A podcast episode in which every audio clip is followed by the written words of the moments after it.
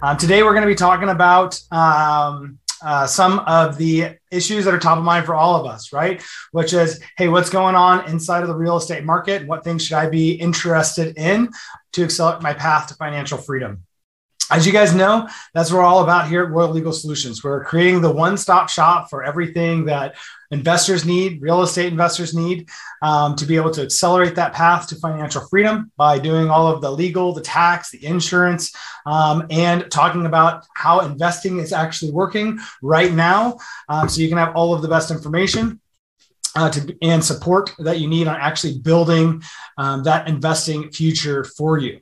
Um, one of the things that I wanted to come on to, uh, to this week's show with Ron Galloway was to share with you guys uh, more about uh, what I'm actually doing, right? I feel like it's one of my responsibilities to everybody to be open and transparent um, about what are the things that I'm actually investing in. Where am I putting my money? Why do I do it that way? Um, as I continue to grow my passive income as part of the fun game that I still have uh, in being an investor. Um, and I wanted to share with you that, guys, with you here today, because I still think there is a place inside of this market for what it is that we're doing with, uh, with real estate investing and buying new assets. Um, but there is very good reason, I believe, to start thinking in more broad terms about what is going to look like in, in my path uh, to financial freedom. Um, so, in today, um, what I'm going to walk us through here is going to be a little bit about um, some of those financial freedom uh, considerations that we have. What what helps us build towards financial freedom? Um, why do we use real estate uh, to get in to uh, help motivate our our finances to be able to get us uh, to financial freedom? What are some of the limitations um, that exist inside of real estate investing uh, in any market, but also inside of this market um, that we're running into? And what are the things that I've been doing uh, with Ron um, that's been um, putting me onto a path where I'm having uh, better and safer returns uh, with more flexibility um, than I am with the real estate deals, um, the typical real estate deals uh, that across, come across my plate. Um, so anyway, so I wanted to just a quick brief bio for anybody that's not here and used to seeing uh, this face inside of the camera. Of course, my name is Scott Royal Smith. I'm the owner of Royal Legal Solutions. I'm a longtime real estate investor. I'm also um, an asset protection attorney and tax attorney. Uh, Royal Legal Solutions, as everybody knows, um, is a one-stop shop uh, for everything investors need. We specialize in real estate investors because um, those are the uh, people that have uh, the, the hardest problems to solve in terms of how do we protect and hide assets, optimize for uh, taxes, um, do the insurance, and look at the strategic investments uh, that we look at. Um, so, um, what I want to start our conversation with here today is just a little bit about um, what is the durable, what is this concept of durable financial freedom?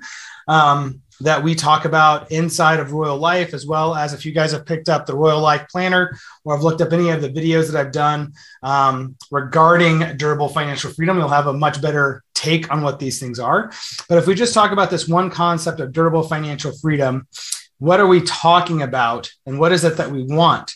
So, what we're looking for uh, inside of durable financial freedom is we're looking for our passive income uh, to equal our expenses. From just a pure dollars and cents point of view, this is what you will always hear from everybody of what does financial freedom mean? It means passive income is going to equal expenses. What we've done in RLS is we talk about one other concept, which what does it mean to be durable? This durable means is how secure is this over time? How secure and flexible is this over time? It's another consideration for us to talk about. You can reach financial freedom, right? There's ways to reach financial freedom quickly, fast, but it might not be very durable, which means that you would have to regress back into an old lifestyle. And I'm all about life living like this, where things continue up and to the right. I don't need them to get better fast, but I need them to continue getting better things to continue to head into the right direction because that's when life feels good to me. That is because things are improving over time and I can control um, that growth. So, when we talk about this concept of financial freedom, there's a couple of components into it that are typically really important for us as real estate investors. And one that's going to be that passive income, right? We want that to be uh, a primary component of what we're looking for because that's a key component here to our KPIs for our finances is we want that passive income. So what we're also looking for is we're looking for consistent monthly cash flow because that's how all of our expenses get paid. So that's how we want to get paid from our investments, and that's how all of our expenses get paid. So we're looking for consistent monthly cash flow. Um, we're also going to be looking for return of capital, right? We want return of capital when we want, when desired, right? Because what does that allow us to do? That lets us be more durable. Why is it more durable? Because now we're more flexible we're more flexible if we can get back access to our capital um, at any given time. What do we also want? We also want stability. We want stability in the underlying asset, right? Stability in the underlying asset, that also creates us to be more durable because it's more secure, right? So the more stable our underlying assets are, like real estate ours, as it says, hey, we're more secure inside of our financial freedom because this asset's not going to be all over the place. We're not investing in all kinds of uh, things that are going to be super volatile for the investments that we're making that we're using for financial freedom uh, purposes. Um, and we're also interested in, in this thing, which is called diversification. And diversification becomes important for us because that's also another way to have security, right? If all of your eggs are in one basket, you're not diversified. And if you're not diversified, that means one type of economic condition can exist or come about, like, say, a war in Ukraine starts up out of nowhere, and then all that, that nobody could see coming or not see coming in a, a, a very um, long time period, right? Uh, to be able to be able to adjust. And what that can mean is if you're not appropriately diversified, unexpected life events come about and then they hit you in a way um, that is going to hurt. So when we're thinking about financial freedom, uh, what we're typically thinking about is these types of considerations. Um, we're from a purely financial um, standpoint. What we want to do is we want to take our passive income. This is uh, the amount of revenue that we have, right? And then we want to say, how much money can we save on tax, right? And then how can I take all of my income there and make better investments? Right? So the game is we generate cash, we save money on taxes, and then we plow it into more investments. And then that lets us be able to create more passive income over time, right? If you guys remember from the uh, financial freedom calculators that are here inside of uh, Royal Life, uh, when we looked at it here, if you have your Rich Life Planner in front of you, what you're going to be able to do is to and if you guys don't have the PDF of that, email me at scott at Royal Legal Solutions. I'll make sure you get it. But all of the financial metrics are here inside of your Royal Life Planner here, right? Has all of the metrics written out for a way for you to be able to break down those financial KPIs. And there are also, yep, I see Maria talking about, hey, there's even written moratoriums and other stuff that can pop up to throw you off unexpectedly.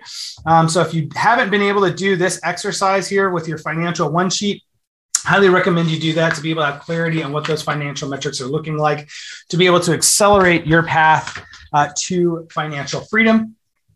And we know that in the pursuit of that these are the key, key considerations that we're looking for.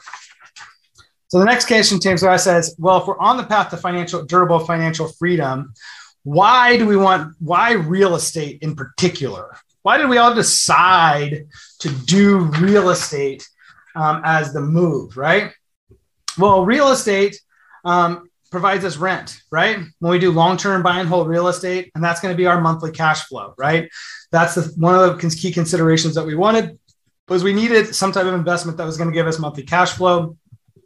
Um, we looked at dividend producing stocks and we said, ah, I don't know about dividend producing stocks, you know, and there's some good reasons why we're going to talk about here in a second.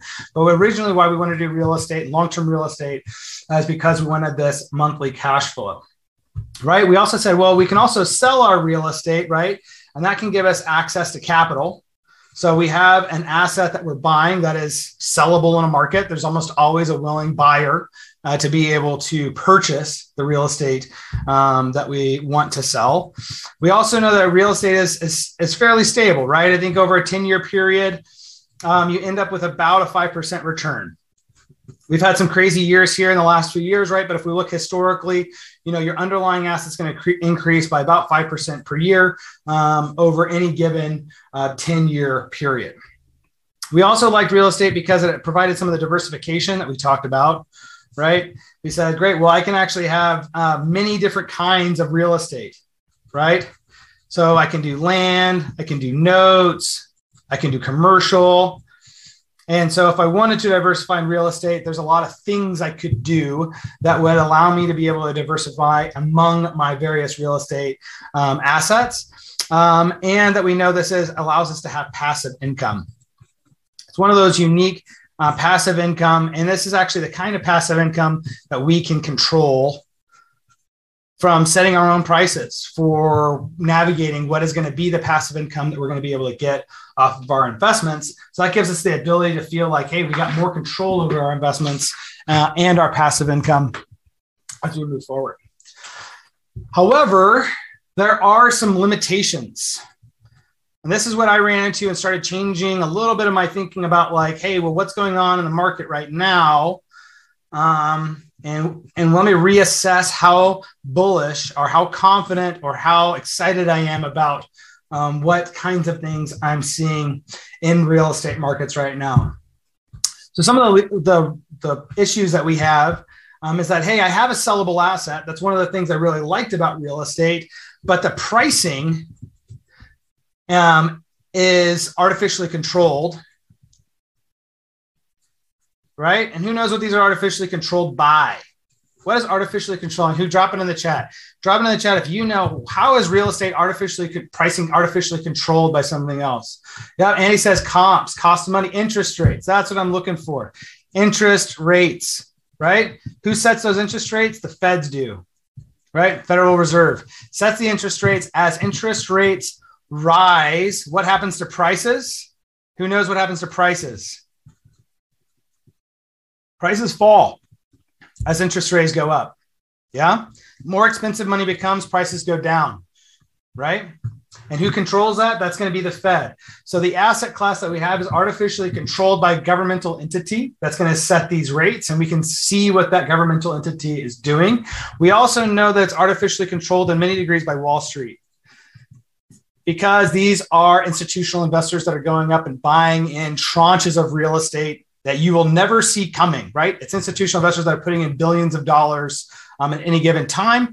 Um, of course, that's going to decrease the supply um, of the real estate, further drive up prices, right? Because you have a decrease in the supply. But again, it's another unexpected piece um, that you won't know. It is coming. It can just happen, just like the Fed's raising rates can just happen.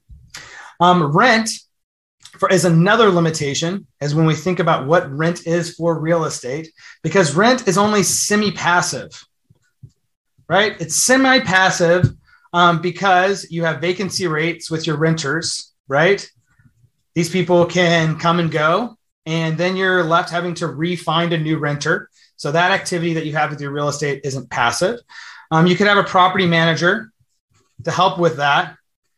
But then who manages the property manager? Who holds the property manager accountable and having to hire a new property manager? Well, that's also a non passive activity.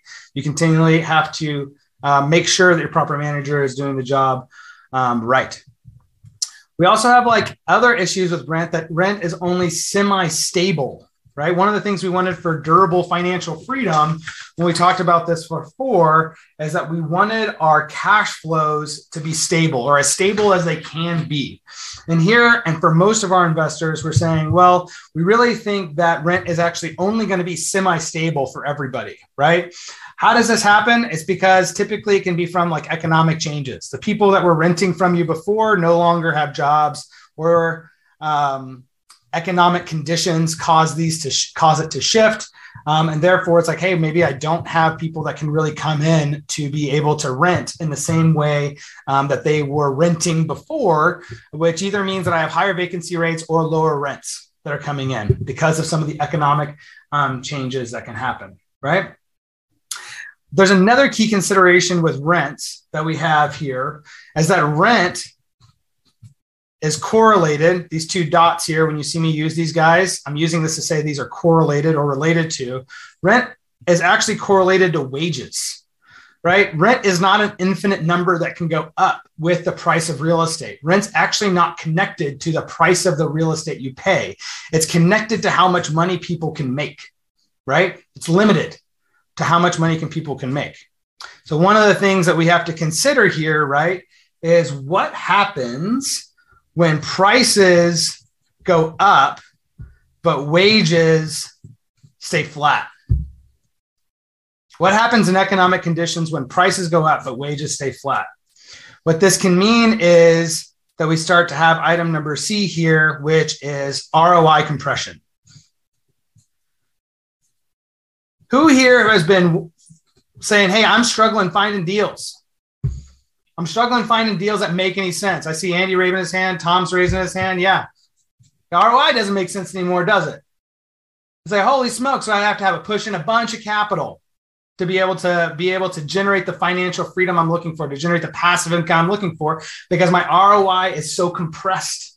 Um, so this actually ROI compression means if you stay inside of real estate, you actually have to have more capital to reach financial freedom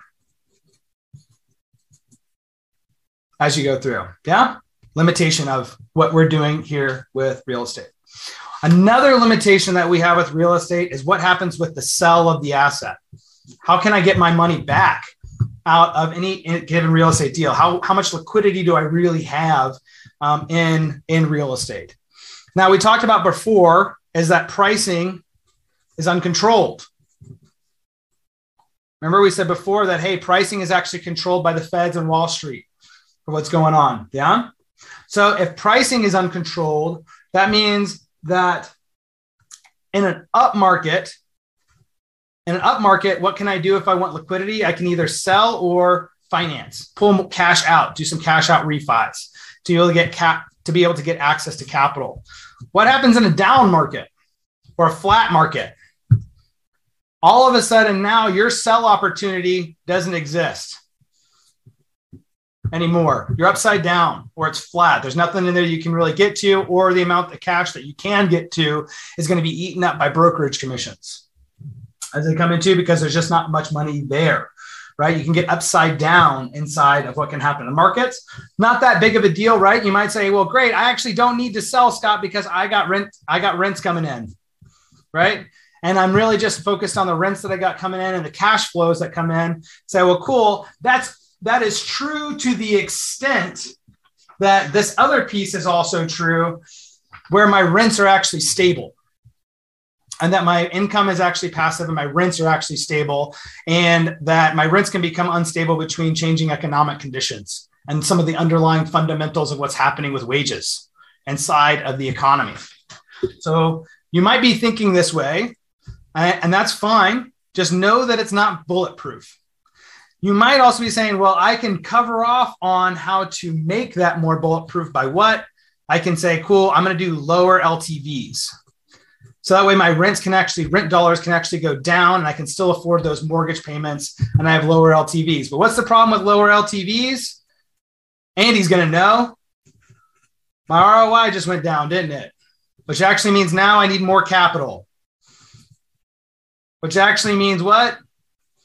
It means longer time to financial freedom because you have to build more capital to be able to get there into it. Yeah? Cool. also, this can mean that at any given time, when you look at this, there's the question of if I want financial freedom, how much capital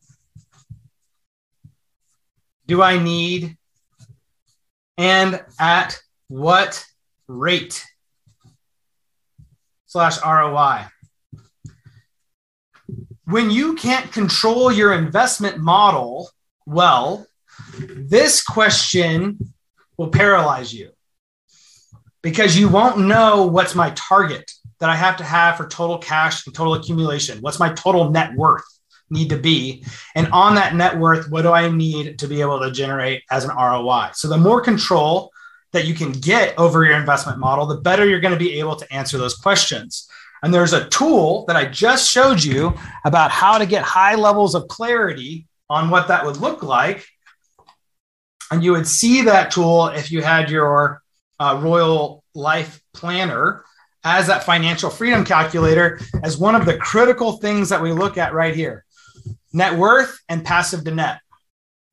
And we said this is so important, you have to be looking at it every quarter as part of the tool that we look at inside of Royal Life and inside of the things that we do inside of the coaching that we're going to have in the time and money coaching that Gina and I are going to be putting on. Uh, stay posted for those discussions because we're going to go deep into this tool set of how do you use this calculator and how does it help guide you. Great. So what we've talked about so far is looking at how what can happen with rents, how inside of real estate. Um, uh, Liz is going to be able to help, help drop in uh, pieces to help get you plugged into the uh, uh, Liz or Ken, Ken, if you could please just drop in uh, links to the Royal Life uh, Planner and that PDF or other, other ways that they can go ahead and get that, as well as um, links to be able to register for the time and money show that Gina are going to be doing to be able to dive into that financial freedom calculator. Uh, that'll help everybody get um, aligned and feel like they're set up for success uh, going forward. Um, so we talked about the rents. We talked about hey, hey, well, sure, our real estate is sellable. We can get the return of capital, but we not, might not be able to control the price that we get for it because it can depend on the timing, and that it's these other exterior forces that are actually determining the price for us, and that the what can happen here with if we're um, what can happen in instability of the markets could mean that we actually have to strategically compress our own ROIs to be able to make sure that we're not upside down on our assets, right? And so that the market conditions will impact what we can do on the buy and sell the assets, but it also impacts our investment strategies by saying, hey, if things look unstable financially, that means I, I have to have lower LTVs, and that the lower LTVs mean I have um, less ROI. And then the ROI ultimately means that I'm delayed in how fast I can get to the financial freedom um, that I'm looking for. Now, a lot of a lot of times too, I and this is the reason I love real estate too, is because I was like, hey, this is stable, right? We said, hey, five percent over 10 years. Over a 10 year period, I think this is going to appreciate by 5% per year over a 10 year period. Um, and what we liked about this before is he said, hey, it gives us this plus cash flow. So he said, hey, I'll take that deal. If I can cash flow and get a 5% return um, per year over any 10 year period, I'll take it. And in fact, I like this better than stocks, right? Because stocks, you could say, cool, I could put it into any type of index fund. And this is a 10% per year over a 10 per year, 10 period, uh, 10, over any 10 year period. But what do you also lose? you lose the cash flow. And that's why we say, eh, we're not so much into stocks. One, I don't necessarily know what stocks to invest in that are going to be stable to be able to make sure I get those returns, but I could put in an index funds that's going to be able to give me some stability there. Uh, plus, I don't get the cash flow. Andy's right to say, hey, we also have all of these other things that we like from real estate that we get, like depreciation, uh, 1031 exchanges, you get the leverage. Um, you get all kinds of great other benefits, right? Um, those are going to be parts of issues that are going to come up in our financial freedom calculator, which is like how much are you paying in taxes, right? And so that's a, a, key line item that you see in the Royal Life Planner on that financial freedom calculator as getting into all that. But if we just looked at like the asset itself, right? How stable is it of an asset? They say, well, great. Well, both of these could be relatively stable if we understand um, how they work, um, and we say, great, well, I like the real estate because I think the real estate's actually more stable than the stock market over time. However, we know from the past that it's not absolutely stable, right? We go back to 2008, right? We can say, hey, there's unforeseen events that make real estate feel like it, the, the bottom can drop out of it. I, I don't see anything like that happening um, to our real estate market and, and like a shock um, kind of uh, issue. Um, but it's just important to know when we're talking about different kinds of assets what do we actually mean by something being stable right? And how can we define what true stability looks like that we uh, care about? So it merits some discussion about what things are truly stable and not. Now when we look through diversification and some of the limitations and diversification in real estate is most of everybody um, i'd say on uh, of, of investors in general it's one real estate type. You'd probably classify yourself as like hey i'm an sfr i'm an apartment investor i'm a commercial i'm land. I fit into one of these types right? Which means that I really don't have diversification even inside of real estate. I'm actually only in one type of asset class inside of one asset called real estate. So I'm very, very um, concentrated. So if anything happens in the SFR, SFR market and I only have eight single family homes, perhaps that I should consider what things I could do in diversification to be able to help me because I'm limited. This is one of the limitations that will impact my ability to have financial freedom is if something happens in one of these markets. Um, now, all of these are tend to trend differently. They're somewhat correlated, but they tend to trend differently. So one things that people will just say, "Hey, I'm really into real estate, but I'm so what I'm going to do is I'm going to push money into different types of real estate assets." The issue that comes in here is how hard was it for you to learn one, right? So it can be difficult to have the time um, and coaching to diversify right? So even if you're like, hey, I really just want to stick inside of real estate, you might consider it's like, well, how much, how successful have you been so far in trying to diversify into different types of real estate? And do you really have the time and the coaching that you would need to diversify if you wanted to? And that's just a question, right? It's a question of how does that work for you um, in your journey of learning about what opportunities and what markets, what is happening to markets inside of the different kinds of real estate that you can get into. And if you don't know, right, of what that would look like, I would say, well, great. I'm actually not doing that. I'm just, I'm concentrated right now and I maybe don't have the time or the space or the energy or the money to be able to learn how to appropriately diversify among my real estate. Uh, and that's a challenge I'm having. It's also difficult inside of diversification is um, to know um, it's difficult to time. How do you know when that you need to diversify out of your single family rentals into apartments or into commercial or into land if you were going to stay inside of real estate? When is the right timing that tells us that we have to do this? To say, or, or if we say, hey, actually, I need to look at something totally different because something totally different than real estate is actually the way I'm going to get the durability that I'm looking for right? How do we know that it's the time to act and the time to learn? What tells us that we need to start taking actions that are different than the ones that are taking now? How do and what can we do that? Ron's going to talk to us a little bit about that, having that kind of intelligence um, as part of what you have here and access to our community, as well as um, from Ron from all of his experience. And the other problem here is when we look at the diversification is another time issue, which is how much time does it take for us to manage and to learn all of these different things, right? It's difficult to know when to do it, but it's also, did you ever expect your passive income generation to take so much time? Isn't the reason that we got into passive income is because we wanted it to take less time? Right? We wanted to buy our time back by generating passive income. At the end of the day, that's what passive income is, right? Time is money. Passive income means that you're passively generating more time for yourself to go do other things. So, what does this really mean for us when we look at passive income? Is that we have to look at passive income as a spectrum. And that on this passive income spectrum, we really have a couple of key uh, endpoints, I think, that are pa- available to us in real estate. We have here, which is I would consider almost like not passive, which is this is going to be like a self managed uh, SFR, right? Sure, passive income in the sense you're getting rents, but holy smokes, if you have self managed your SFR with all the tenant issues and having to fix toilets and do all of that uh, property management work, all doing it all yourself, this does not feel like the passive income that they told you about in the seminar when you were getting into real estate at the very beginning.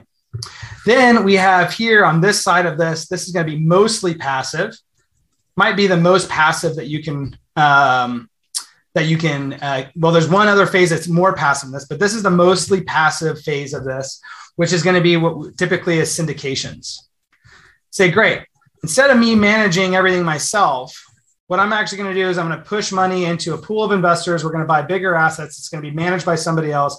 I'm going to push that money into a syndication. Syndications have their own limitations, right? That make them not passive because there is a return of capital that happens that you don't control. This is done by the deal maker of when are they going to give you that capital back. It's also subject to market conditions because remember the deal maker is only going to exit that deal whenever it's good for them. There's also tax considerations that happen here because why? Because you don't actually get to control the return of capital. So then you can get plopped in with a bunch of money and you're not set up to be able to handle that from a tax perspective um, that could come up. But what you get for this is I have a lot um, more time. I don't have to spend nearly as much time to manage my money because only for every four years or so do I have to go back and then re uh, rebuy uh, assets. Okay, so so far what we talked about is here's all of the challenges that I've run into personally with my real estate investing on my own journey, and sharing that with you guys. Of here's the, the kinds of things I think about um, when I'm considering what to do with my money. So as I've been looking about uh, what what is the opportunities that currently exist and the things that I've done with Ron over the last six months with high six figure uh, commitments is looking at a solution to some of these problems that we have inside of the real estate market uh, right now as investors to help us on our path of financial freedom. And the solution that I looked for for me was there's a couple of key criteria. One had to meet all my underlying reasons for real estate. Right? All of the things and financial freedom. All of the things that we talked about here in the very beginning of this discussion, which was, hey, you know, what, I, what I'm really looking for here is, you know, all of these different, um, all of these different pieces: the passive, the passive income, the consistent monthly cash flow, the return of capital when I needed it, and the diversification. So I had whatever I was going to do needed to meet my underlying conditions that worked for me for real estate. Um, and the piece that we and what I was working on with Ron on was this thing that anybody can do and anybody can learn to do. And it's actually not that hard to learn how to do it. And what it is called is covered call options. Covered call options trading. So, for anybody that doesn't know what a covered call options trading is, this is a, a, what you can do. It what you can do with this strategy is you buy stock and then other people gamble.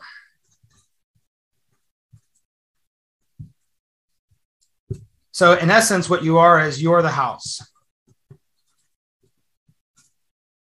And you're letting other people gamble off your stock. How does that work? Well, it works on the sense that says, hey, I buy $100 worth of this stock um, and somebody says, Great. Hey, Andy, you own $100 in that stock. Um, what I would like to do is if that stock goes to $110, I want to buy it from you for 100 at 100. And he would say, well, if it goes to 110, why in the world would I ever sell it to you for 100? I should sell it to you for 110. And they say, well, what I'm going to do though, Andy, is I'm going to pay you $3 right now for one month. So if any time in the next month this hundred dollar stock goes to 110, um, I get to buy it from if you're 100, and but I'm going to pay you three dollars for that ability to be able to do that, which means Andy now has 103 dollars, even if it goes uh, to 110, because he's going to get his hundred dollars back plus he gets his three dollar premium with it. Now, these are other traders that what they're doing is they're gambling. They're saying, hey, I'll be willing to pay this premium because I believe that it's going to go to 110. And if it goes to 110, I win all of this spread. So you're letting other people gamble while you own what's underlying and you get the durable, consistent income every month that comes off of it. And you get all of your money back each month to be able to redeploy or do with it. So it meets those types of uh, flexibility uh, requirements that we're looking for. So when I looked and talking to Ron about how was this covered call option strategy going to work for me as a real estate investor, what came to me was saying like, hey, I like rent from my real estate. Well, that rent is just like that option premium. It's the money I get every single month as it comes in. I know exactly, I know when it's going to come in. I know how much I'm going to get that comes into it. Right? Connie's in there and says, hey, it's like I'm renting my stock and it's the gamblers that are actually taking all the risk. Yeah, you have that 100% nailed, Connie. Then the other thing we talked about is like, hey, what was it sellable? We talked about, hey, real estate needs to be sellable, right? And this is sellable in any 30 day period if that's where you have your option period set. So you can set this up. So, hey, hey, every 30 day period, I can sell my stock and I can get back my capital that I put into the market. Um, so I actually have a ton more flexibility with getting my capital back than I even do with real estate because I'm actually getting all of my money back every 30 days and then I can redeploy it if I want to. Where is it stable? So this is one of the things I was Ron. I was like, hey, Ron, how is this stable? I want to know how can I lose? How do people lose in a covered call options trading strategy? And stability here means uh, pricing, right? I need pricing to either be flat or to go up, right? If remember from this piece, if my stock that I have for 100 goes up to 110, I still get my three bucks. If it stays flat and this only goes to 105, guess what I get? I still get my three bucks right? So I need pricing to be flat or to go up. So how can you lose in covered call options? As if pricing actually goes down. What happens if you're if inside of any 30 day period that $100 stock is now only worth $40 or $10? It's like, wow, I lost a ton of equity. I made my premium, because that's what the gamblers paid me, but my pricing went down. So I lost money uh, overall from the equity. However, you still own the stock. What does that remind you of? Pricing can go down, but you still own it and you're still generating rent. It's just like real estate, right? Just like real estate. Pricing can go down. We still get to generate all of our option premiums that come off of this off of the stock. And I said, well, I said, all right, cool, Ron. Well, that's great because that means that this is exactly just um, like real estate. But is there anything better I can do with stability here? And he said, yeah, you find things that are going to be flat or go up. Then you don't have to worry about, you know, what's going to happen with pricing going down. And we're going, Ron's going to pick this up and talk about this a little bit more. Um, but um, the key here is what is stable? What's truly stable? And we were looking for big stability, right? We're looking for large economic conditions that be able to tell us that, hey, this is going to be stable and it's going to be stable over time. And it's going to be at least relatively flat outside of just minor ups and downs that happens to any market but we're talking minor ups and downs here or it's going to go up and how could we know that that's going to be the case? And we're looking for big economic conditions to be able to to be able to influence that right? We're looking for things that aren't controlled artificially by uh, outside forces um, like we talked about uh, before as much as possible right? We're looking for um, as much true market stability true economic stability uh, as possible. Um, now, when we talk about like our um, what's our passive rate here, we say, well, we're redeploying the funds every 30 days. So how passive is this really? If I'm going to redeploy the funds every 30 days, that sounds like a ton of work. It's passive because it's the same investment over and over. So to redeploy and sell these options again in any 30 day period is just a couple of clicks of the mouse to be able to redeploy those funds. So it's a very small amount of time. So I would say that this is actually even um, as passive or more passive than syndications because it's such a small it's only figuring out a system once and then rinse and repeating it with small amounts of time um, whereas a syndication has long time periods before you have to do anything, but it's a massive amount of work to refigure out what do you need to do and redeploy that money with um, in the syndications at that time. but the other thing with covered call options that allows you to do that you can't um, that most people typically wouldn't do with their real estate is this allows you to do fund investments. Investment funds that you can get a hold of will turn these into purely passive investments because the money in the fund just rolls over month after month, or it pays you out every 30 days. your passive income, which is your option premiums that they have managed for you. They take a little bit off the top for their management fees, right? Uh, that come with it, but they'll pay you out every 30 days with it. And that becomes even more passive than what you could do with a syndication. Um, but what does this require? You got to have trust, right? You're basically turning your money over to people and saying, well, I'm going to trust that you guys have it handled on where this is going to get placed every 30 days to make sure that I continue to get prayed out. And how do I know that I can I can trust you and I can trust what's happening inside of the fund to know that my underlying asset, the capital I gave you to buy these underlying assets isn't gonna isn't gonna fall to a level that's gonna put me at risk because I need to preserve my capital and I need cash flow because that's what I wanted when I got into real estate.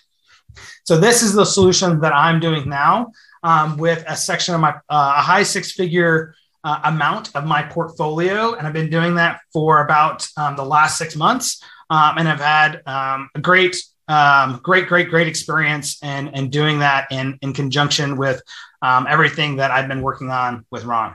Ron, at this point, I'd like to turn um, the mic over to you to start talk to introduce yourself a little bit, give everybody a little background about you, and then get deeper into some of the economic conditions um, that underlie um, what you see from macroeconomic perspectives um, how that would relate to real estate, how does it relate to markets, and that if people are interested inside of covered call options trading, what is going to be this under? What are these under these bit? What is the big economic conditions that give them the stable types of investments that they can do for the underlying stocks to be able to take advantage of these, um, uh, being able to generate passive income from the options trading. Hey, did you just throw it to me? Yep, just threw it to you, brother. All right, let me see if I can get my stuff up on the screen here. Uh, I recognize some faces. It's good to see y'all. Um, for those of you who don't know me, I've spoken to y'all a few times. Uh, my name is Ron Galloway, and um, do some work with Scott. And Scott asked me to uh, just kind of go over what I'm seeing uh, in the market right now, and especially since that last uh, inflation report we had a week or so ago, how it might uh, affect uh, real estate and a look at sort of all the other classes. I'm going to run through this really quick because I know y'all are uh, in a hurry. But um, so here we go. We'll get started. Oh, by the way, if there's like a lot of noise outside, I have uh, some crazed workmen working on the house right now. So I told them to go to lunch, but uh, if you hear a lot of noise, that's what it is. Uh, anyway, my name is Ron Galloway, and what I do is is research, and I do research in a lot of areas. Um, I've traded for about 20 years, and then took some time off to just do pure research, and uh, came back to trading. But this is what I've done. Scott said to introduce myself. Uh, I focus on a lot of things, and I've wound up a lot of places. And every time I get introduced to the speech, all they really ever say is, uh, "Ooh, he was on the uh, Daily Show." So yeah, I guess that's sort of my big claim to fame. But the two things I'm currently obsessed with. Some of y'all may have heard me speak about interest rates. I'm completely obsessed about interest rates, and I talk about them to banks all the time, banks and banking associations. Um, I've gone back and studied them over 5,000 years because basically everything all economic life is governed by interest rates. And, and so if you pay attention to them, they tell a story. And everything you need to know is really about the economy is reflected in one place, and that's whatever the interest rate is. So that's why I pay particular attention to it. I also do a lot of healthcare uh, work, but eh, we don't need to mess with that. And I have a punk band called Keith's Teeth, which is apropos of nothing, but I wanted Liz to see that picture. Uh, anyway, so what did the inflation report mean and where should I be investing now? Probably not in Netflix. Uh, what Scott was saying a second ago about if you, if you had cover calls on Netflix when Jim Cramer told you to buy it, or if you had stock on it, he's told you to buy it. I guess last November is the like it was when it was 620, and uh, it's actually lower than that right now.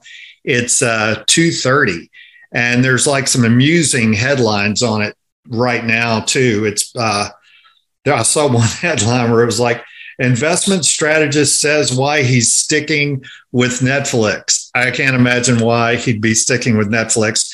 And another one asked the question, and it's a valid question is does this mean something really bad for the market? And it might. And what you're not going to see in real estate is something going from going down 700 to 226. So it's down 100 today. Uh, that's 700 down to that is like a loss of 60%. You're not going to see real estate do that. So that's the, the problem with stocks, but that's why you diversify. Anyway, the Fed uh, a couple of weeks ago said that inflation was 8.5%. Uh, and there's the head of the Fed right there, the guy that runs our lives. Another one of the governors uh, said inflation is currently at an all time high. It's far too high. And if I'll, I'll go ahead and translate that for you. What that means is we're going to raise rates as much as we have to.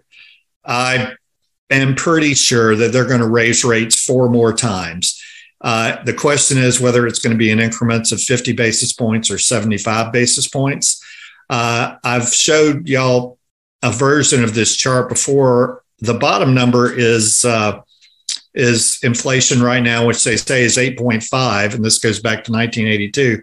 The top number is if you calculated inflation like the government used to calculate it in 1980, and inflation's like 18%, if you look at it that way. And if you've been to a grocery store lately, you realize that number is probably more true, but there's still some clueless people out there like this guy who says the inflation picture is still unclear. Here's why. He clearly hasn't been shopping lately. I wanted to run with you some year to date numbers on uh, on how much stuff has gone up. All right, and so this is I pulled these numbers uh, last night. So uh, year to date, corn 35%, wheat 42%. And I often say you can't eat an iPad. This is stuff you really need.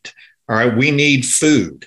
Soybeans up 41%. The one that really kind of worries me is rice has stayed stable uh, up until about the last two weeks. And now rice, which a lot of people around the world depend on for their, their calories, uh, rice is going up, which is a big, big problem. Orange juice up 37%.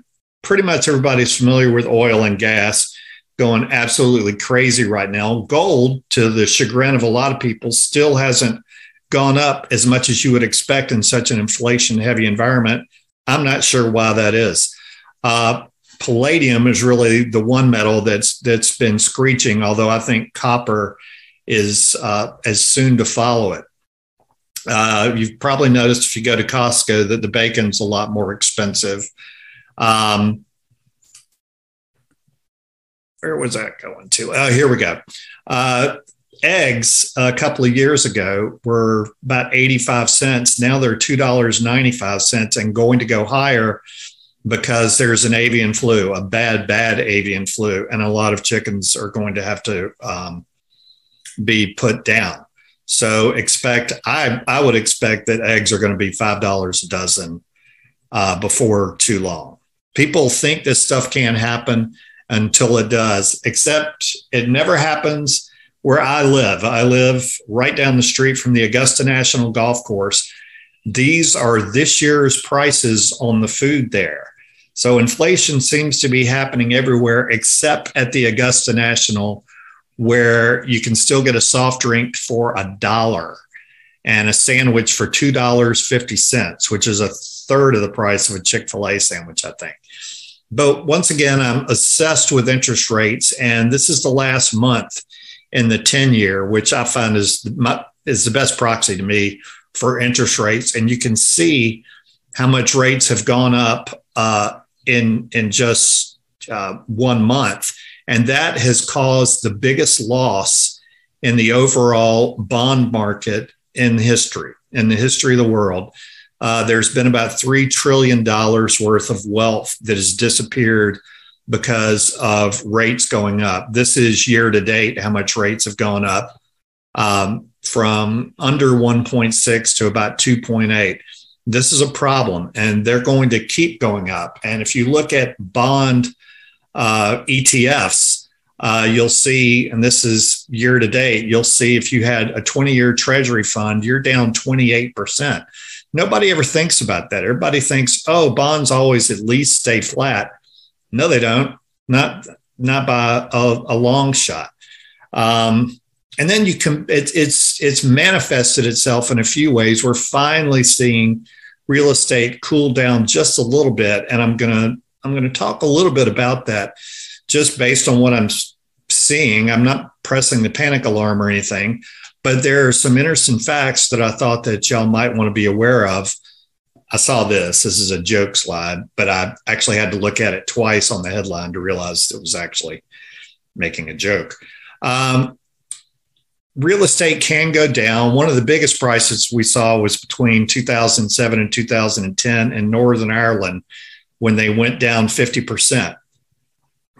Uh, because said Netflix today, which everybody thought was stable, uh, or this year has gone down 60%. But in general, real estate doesn't fall that much. But in general, real estate doesn't go up this much. This is the uh, it's the ratio of the uh, Case Shiller uh, national home price uh, to the S&P 500 and look at the little spike up at the very end about how much prices have gone up. If you draw uh, Scott was talking about how uh, real estate generally goes up about 5% a year. Well, if you start at 2012 and go till now, that's compounding more than 5%. This is a very short term in the last five year look at the 10 year uh, bond.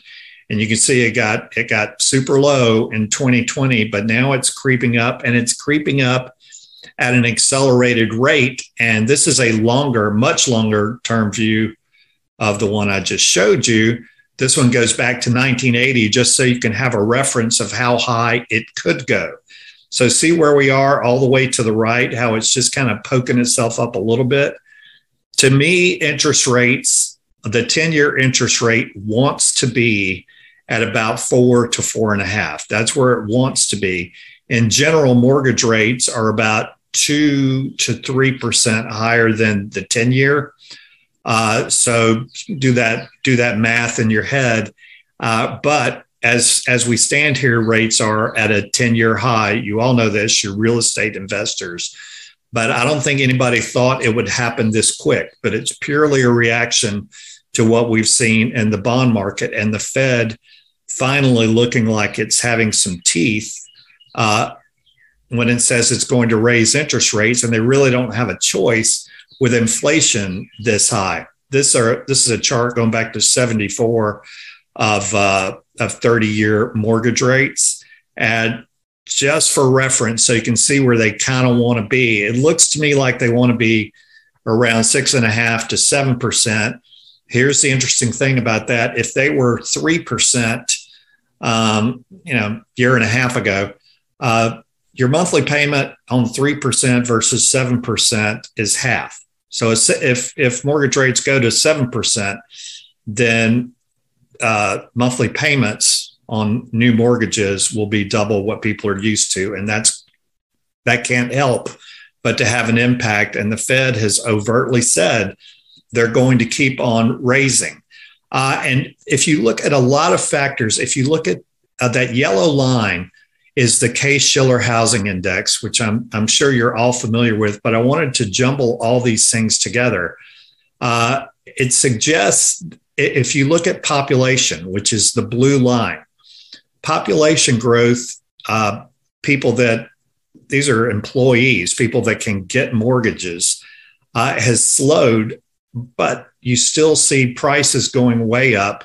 And now at the bottom, we're finally seeing in black um, we're seeing home building ticking up a little bit, but there are a lot of factors that people, the one factor I think people aren't really looking at is you know, people say we're not building enough houses, but are there enough people in the group that's buying houses, 25 to 54?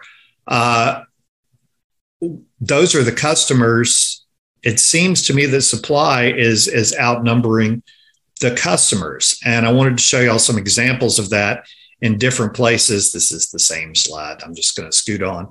In the Midwest, you can see that um, employees are in blue. The total number of employees who could in the Midwest who could afford to having mortgages uh, is in blue, but look how prices have gone up. All right. This is the Northeast. You see the same thing. The blue and the yellow is, is what we're looking at. The dotted line is, is housing units, which have remained fairly steady. My point in all of this is what is supporting the, the growth in the housing prices that we see here? Well, essentially, it's not, it's not population. It's something else, and it's essentially the Fed. Uh, the Fed's mortgage backed securities uh, market in particular interests me because uh, a few years ago they stopped revealing the number of mortgages they own. And I was like, why would they? It's like when they stopped telling us what M1, the M1 number was. It was so high. They were printing so much money that they just essentially stopped reporting a subsection of that, which is uh, which is M1. I went ahead and pulled Las Vegas on this one uh, total employees down 1%, home prices up 39%. Uh, this since 2019. The Fed funds rate has gone down 100%.